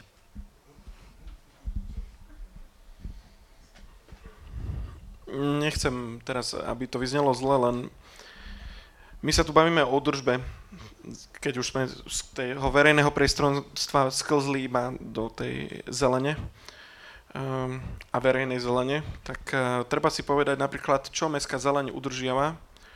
A je to verejne prístupná zeleň, ale pozemky toho nie sú mestské. To je väčšina napríklad toho spomínaného borovicového haja. Pardon, ten neudržiava, to je pravda, ale pomáhali, že? Dobre. Možno k otázke, keby a ste vedeli chcem povedať to, že Mestská zeleň napríklad udržiava celú Aničku, ale pozemky nie sú naše. Čiže keď sa bavíme tomu, ako udržiavať tú zeleň, alebo strategicky, a pán uh, Rovinský povie, že no, máme tu na projekt desiatich mestských parkov, to je super, ale ja by som najprv rád zachránil tie parky, ktoré tu dnes máme. A viem, že sa chceme vytvárať nové, ako je Rači potok a podobne, ale najprv si buďme istí, že tie územia, ktoré máme, budú naozaj aj do budúcnosti využívané ako takáto zeleň. Čiže jedna vec sú možno z určitého pohľadu chýbajúce financie vo väčšej miere na tú údržbu, ale my míňame ne, neuveriteľné financie, možno že veľmi zbytočne, do, na platenie ušlých nájmov za, za tieto územia, ktoré dnes sú tou zeleňou. Prejdeme na ďalšiu otázku a tá sa týka festivalového námestia. Ako, vybrali sme to ako nejaký konkrétny príklad, ktorý uh, vlastne sa nedávno riešil na zastupiteľstve. A je to jedna z vlastne z najbezpe- najnebezpečnejších krížovatiek v Košiciach pre chodcov a cyklistov. Um, neviem, predpokladám, že skoro každý z vás si tam skúsil ísť. A uh, vlastne bolo predstavené riešenie, ktoré dá sa povedať, že na tento nedostatok akoby nereagovalo respektíve um, nebolo to veľmi uh, riešenie, ktoré by, ktoré by vnímalo chodcov ako dôležitých vlastne aktérov toho územia. Um, ako konkrétne teda budeme ďalej postupovať v tomto? Ako by ste postupovali vlastne pri tejto križovatke? Viem, ak, ak si to dobre pamätám, tak vlastne bola, e, ten návrh bol ako kompenzácia vlastne za, za nejakú výstavbu nejak, nejak, bolo to nejak, nejak takto, ale vlastne uh, ako by ste, ako by ste to, tento návrh zmenili, alebo čo vám príde zaujímavé a dôležité riešiť v rámci tohto námestia? Keď môžem, začnem ja. Ešte v roku 2018, tesne pred voľbami, sa malo veľmi rýchlo, veľmi tak eh, vo veľkom balíku schváliť zmena územného plánu v rámci tejto lokality tam sme dostali takú informáciu, že či nám nevadí, že sa tam postaví na severe najvyššia budova v Košiciach. A keď som sa reálne pozrel na to, lebo nikde sa to tak nespomenie, že ideme povoliť najvyššiu budovu v Košiciach, tak tomu reálne bolo tak. Mala tam výraz, alebo možnosť výraz najvyššia výšková budova, prerastla by aj e, monoblok e, novej nemocnice, ktorá je na terase. Podarilo sa to vtedy zastaviť, podarilo sa to zastaviť aj vďaka tomu, že ako Dominik spomínal, obyvateľia sa nemali možnosť vyjadriť k takýmto zmenám, pretože mestská časť to podpísala, poslala, nevideli to poslanci mestskej časti, nevidel to nikto, všetko bolo v poriadku, schváľujeme. Potom, čo sa to zastavilo, sa vyvolali dosť intenzívne rokovania s tým majiteľom toho projektu alebo územia na zmenu toho celého konceptu, nielen čo sa týka samotného toho prestavby, ale riešenia aj toho dopravného, ktorý je v území. A my sme tam navrhli nejaké riešenia, boli tam riešenia, ktoré nepripravoval iba pán Titul, ale aj e, Kašikovci, ktorí pripravujú mnohé dopravné štúdie pre mesto. A stále sa mne osobne napríklad nepáčili tie riešenia, ktoré tam sú. A poprosil som, vtedy sme mali nového kolegu na UHA, teraz vedie referát uh, infraštruktúry, tuším, dopravnej, pán Baran, som ho poprosil, nech skúsi navrhnúť také jednoduchšie riešenie, ktoré by napríklad mestskú hromadnú dopravu zefektívnilo v území, aby ľudia nemuseli pendlovať medzi všetkými tými prestupnými bodmi. On prišiel s návrhom jedného prestupného bodu, či všetci, čo poznáte tú MHD v tom území, by sa prestupovalo iba na jednom území, električky, autobusy, všetko.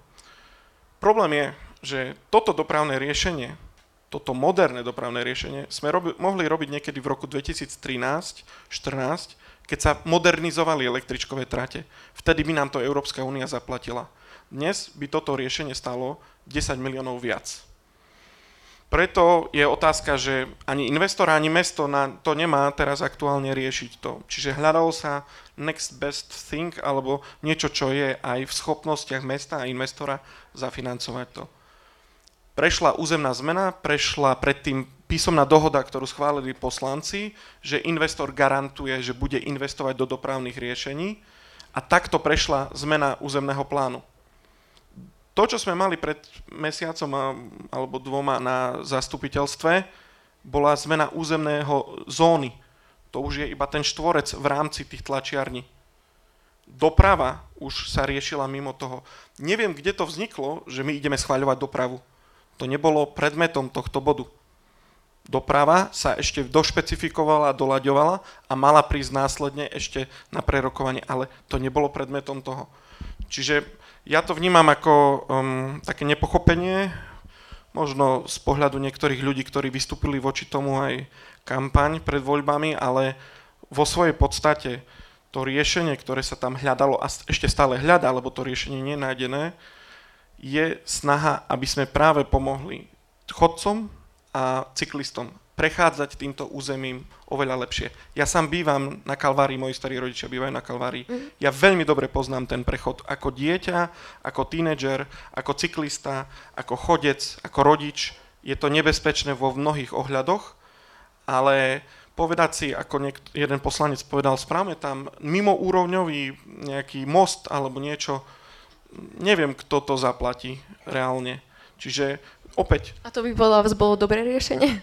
Ja, nie, lebo ako úpl, úprimne to ideálne riešenie, ktoré, ktoré som ja videl na stole, bol práve ten návrh pána Barana. Lenže ten znamená prebudovanie kompletne električkovej trate. Ďakujem. Uh, tlačiarňam len toľko, e, ja som aj bol na tom mestskom zastupiteľstve, kde sa to prerokávalo, videl som ten návrh a v princípe aj keď e, územný plán zóny e, by neriešil dopravu, tak tá téma bola, alebo tá téma teraz, o ktorej sa rozprávame, je práve dopravou na festivalovom námestí. A tam musím povedať, že podľa môjho názoru je lepšie nejaké odvážnejšie riešenie, ktoré by riešilo komplexne dopravu v tomto území, kvôli tomu, že e, keď do toho teraz vlejeme nejaké peniaze a bude to zase len provizorné riešenie na nejaké roky, kedy sa urobí to riešenie, ktoré bude riešiť komplexne celú dopravu. To je prvá moja taká ako otázka doplnená. A druhá, e, Hovorili ste, že e, teda boli tam aktivisti, ktorí si na tom robili kampaň, v poriadku, ale neschválili to poslanci mesta. Poslanci mesta sa vyjadrili, že teda to, e, tento materiál ako nepríjmu. To znamená, že mm, v konečnom dôsledku je to o tom, že pokiaľ to niekto nepochopil, tak to boli aj poslanci mesta, pokiaľ teda to mám takto interpretovať, jak pán námestník.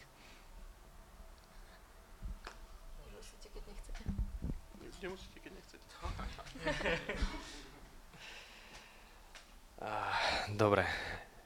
Ja som bol ten, ktorý bol proti. A bol som proti, aj bol by som proti opäť, či by tam prišli nejakí aktivisti alebo nie, to je úplne jedno. Ja som hlasoval proti aj predtým. A poviem prečo. A mm, akože dával som tomu šancu. Chodil som na tie stretnutia, kde vlastne UHA nám vysvetľovalo, kde bude, čo bude, jak bude. A proste ma nepresvedčili. A hovorím tak, že um, súhlasím s pánom námestníkom, že tých 10 miliónov je proste strašná šupa, že to je veľmi veľa peňazí. Ale ak je toto nejakým, nejakým medzníkom toho, aby sme tam pustili nejakú tú výstavbu, no tak musíme tie peniaze mať. Kto chce opicu, musí mať na banány. A treba tomu developerovi povedať, že momentálne mesto tých 10 miliónov nemá, možno, možno sa hecne developer dá viac, lebo dal 1,2 tuším, nie? Dali, dali do dopravy, alebo respektíve zaviazali sa v memorande, že investujú na tie riešenia, ktoré tam už sú teraz navrhnuté, tuším nejakých 1,2. V nejakých sledoch samozrejme 400, potom, potom nejakých 700. Ale možno hm, poďme skúsiť nejaký iný projekt, možno to, čo navrhol pán Baran, je možno dokonalé a bude stať 10 miliónov, možno niekto navrhne niečo, čo bude stať 5 a bude to tiež rovnako dobré, ale ako keby môj názor je ten, že ja takisto by som veľmi rád premenil ten brownfield na niečo iné. Možno mm, z 24 poschodí sme išli na 15, možno by sme išli lepšie na 12, ale dobre. A, ale ako keby mne, mne, mne nedovolí, mne moje svedomie nedovolí proste pustiť tam výstavu, pokiaľ tá križovatka nie je vyriešená. Nemôžem, nemôžem, naozaj. Uh, môj názor je taký, že sme to mali pustiť. Tlačiarne sú jeden z posledných brownfieldov a nielen pri tlačiarniach, ale aj pri Aničke niektorí kolegovia ukázali, že absolútne nerozumejú tomu, ako funguje proces územného plánovania a kam sme sa dopracovali. A Poďme čo sa, sa venovať, ale áno, čo sa, týka, čo sa týka toho riešenia, ja v podstate nie som odborník na dopravu, čiže ja neviem povedať, či to bolo dobré alebo nebolo dobré. Bolo potrebné ten proces spustiť. Tu v tomto prípade je to myslím druhý investor, ktorý o tento projekt mal záujem a ak z toho zíde, tak v podstate neviem, koľko rokov to zase tak bude v takomto stave. Príklad Bratislava, tam dopravné riešenia cez Dunaj, mosty financoval štát. Hej. Tak ak nám pomôže štát, budeme to vedieť urobiť. Ak nám nepomôže, tak ja sa pýtam, odkiaľ zoberieme tých možno 10 alebo 7 miliónov eur. Nemáme tie peniaze a to si treba povedať proste na rovinu. A žiaden investor nedá toľko peňazí do dopravného riešenia, pretože tá návratnosť proste v tom Exceli mu to nebude sedieť. Um, ja mám takú záverečnú otázku a potom ešte teda dám slovo vám. A táto bude možno trochu v takom pozitívnejšom duchu. Mňa by zaujímalo, um, aké konkrétne projekty vlastne v meste sú také vaše srdcové, ktoré budete podporovať. A možno sú to aj projekty, ktoré ešte nie sú. Tak um, čo, čo, čo, um, aké, aké projekty sú vaše srdcové?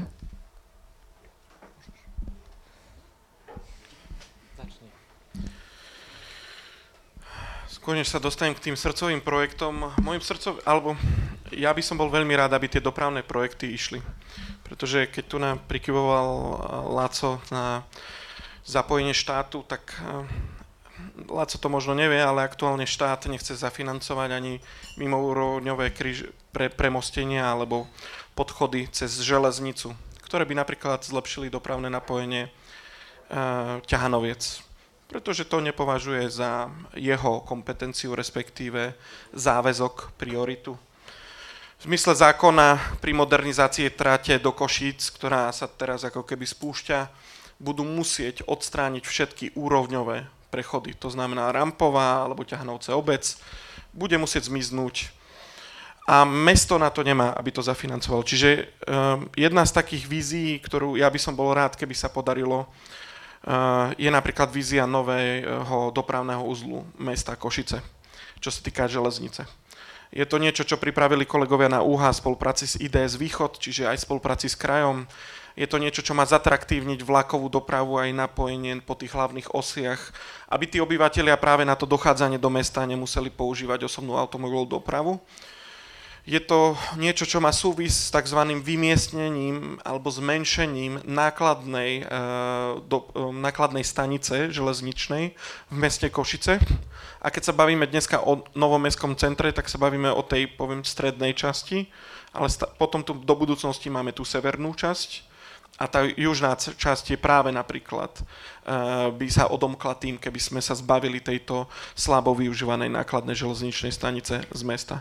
Čiže za mňa osobne uh, je to, je to tá, tá doprava a to, to pochopenie, pretože uh, že mesto Košice aktuálne samo na tieto dopravné stavby nemá. My sa môžeme tu rozprávať o ideálnych riešeniach, ale dali sme 10 miliónov do škôl z úveru a dať 10 miliónov eur do jednej kryžovatky, neviem, ako to vysvetlíte.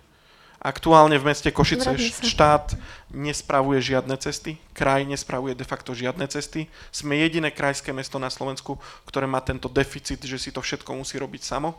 Sme vlastníkom cesty, ktorá ide zo Šace do Veľkej Idy.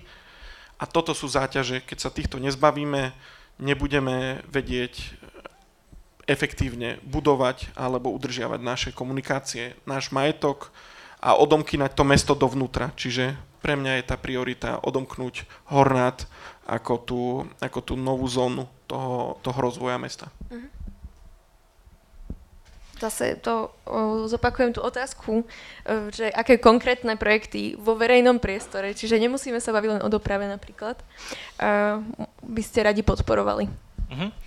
Uh, tak ako som povedal už aj na úvod, eh, tak verejný priestor by mal slúžiť práve na to, aby sa tam ľudia stretávali, aby tam trávili svoj voľný čas, aby eh, sa tam spoznali, po prípade, aby sa tam tvorili nejaké komunity.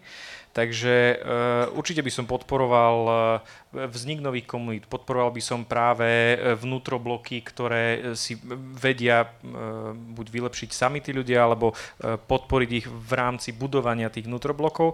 A to by som si vedel predstaviť, aby sme podporovali práve komunity, ktoré by si to vedeli robiť samé. A ako sme už aj dlho skloňovali tému zelene, tak bol by som veľmi rád, aby, sa, aby ten výraz tej zelene bol, bol krajší, aby sa to stále zlepšovalo a hovorím už aj za posledné roky e, vidno pokrok a bol by som rád, ak by sme v nastolenom trende pokračovali aj do budúcna.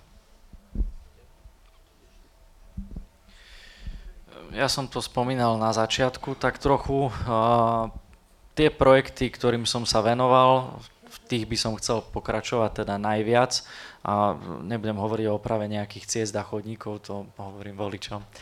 A, ale tie veľké rozvojové veci, ktoré sú pre mňa dôležité a myslím si, že toto, toto je to, čo vie to mesto posunúť a vie vytvoriť ďalší priestor na, na trávenie toho voľného času, a je to borovicový haj, ktorý dodnes nie je majetkovo vysporiadaný a stále, keďže časť pozemkov, veľkú časť pozemkov vlastní rodina jedného vplyvného politika. Je tam stále záujem to zastavať, je to lukratívna časť mesta, čiže je to dosť reálne, že sa to môže stať aj e, za predpokladu, že tie voľby dopadnú inak.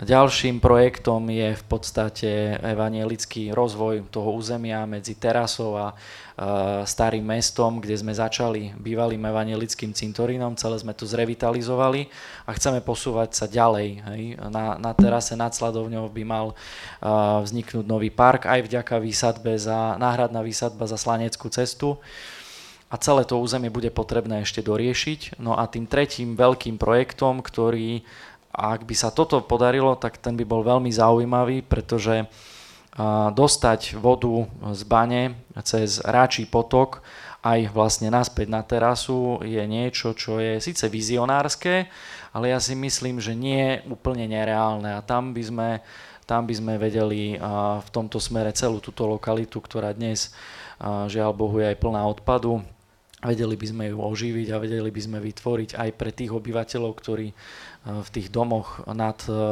tou lokalitou, ktoré vyrastú, budú bývať. Vedeli by sme proste vytvoriť nové územie. Čiže a na tom robím s kolegom Rovinským. Nechceš ísť tuku na mláco? Či Dominik stačí, že ti robí reklamu? Hej, to, OK. A, aby som nejak možno ukončil tú tému verejného priestoru, a určite som chcel spomenúť jednu vec. Keď sa bavíme o verejnom priestore, tak za posledné 4 roky, čo tak vo mne najviac zarezonuje, a neviem, či niekto bol v Drocarovom parku v roku 2019 a teraz. Toto je presne krásny príklad toho, ako sa vie verejný e, priestor zmeniť v prospech obyvateľov, ak do toho pozitívne zasiahne mestská časť a mesto. Tam sa naozaj urobilo kus roboty a ten, ten priestor je úplne niekde inde dnes. Naozaj tam bolo jedno zanedbané hokejové ihrisko, zanedbané ďalšie ihrisko, detské a teda a teda a teda. A oni vlastne za tie 3 roky postupnou zmenou a aj otvorením komunitnej kaviarne ten priestor pretvorili do niečoho úžasného. Čiže to len ako taký príklad, že aj čo spomínal Matej, že podporí aj tie komunity.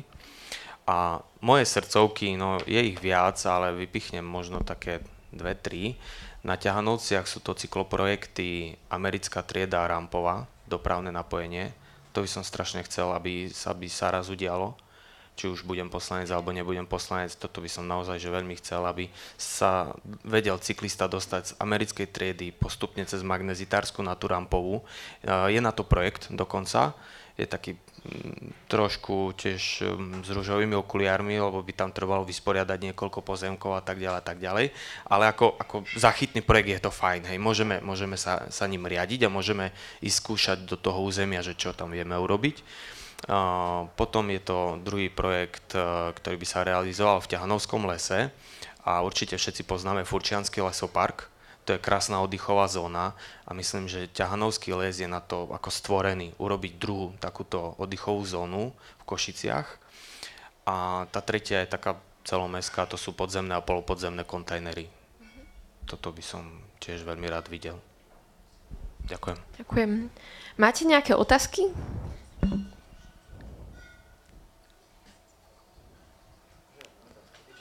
Ak nie, tak určite tu ešte e, budeme a môžete si nás odchytiť všetkých, dúfam, pri bare alebo niekde v priestore tabačky chvíľku a budeme pokračovať diskusii takto.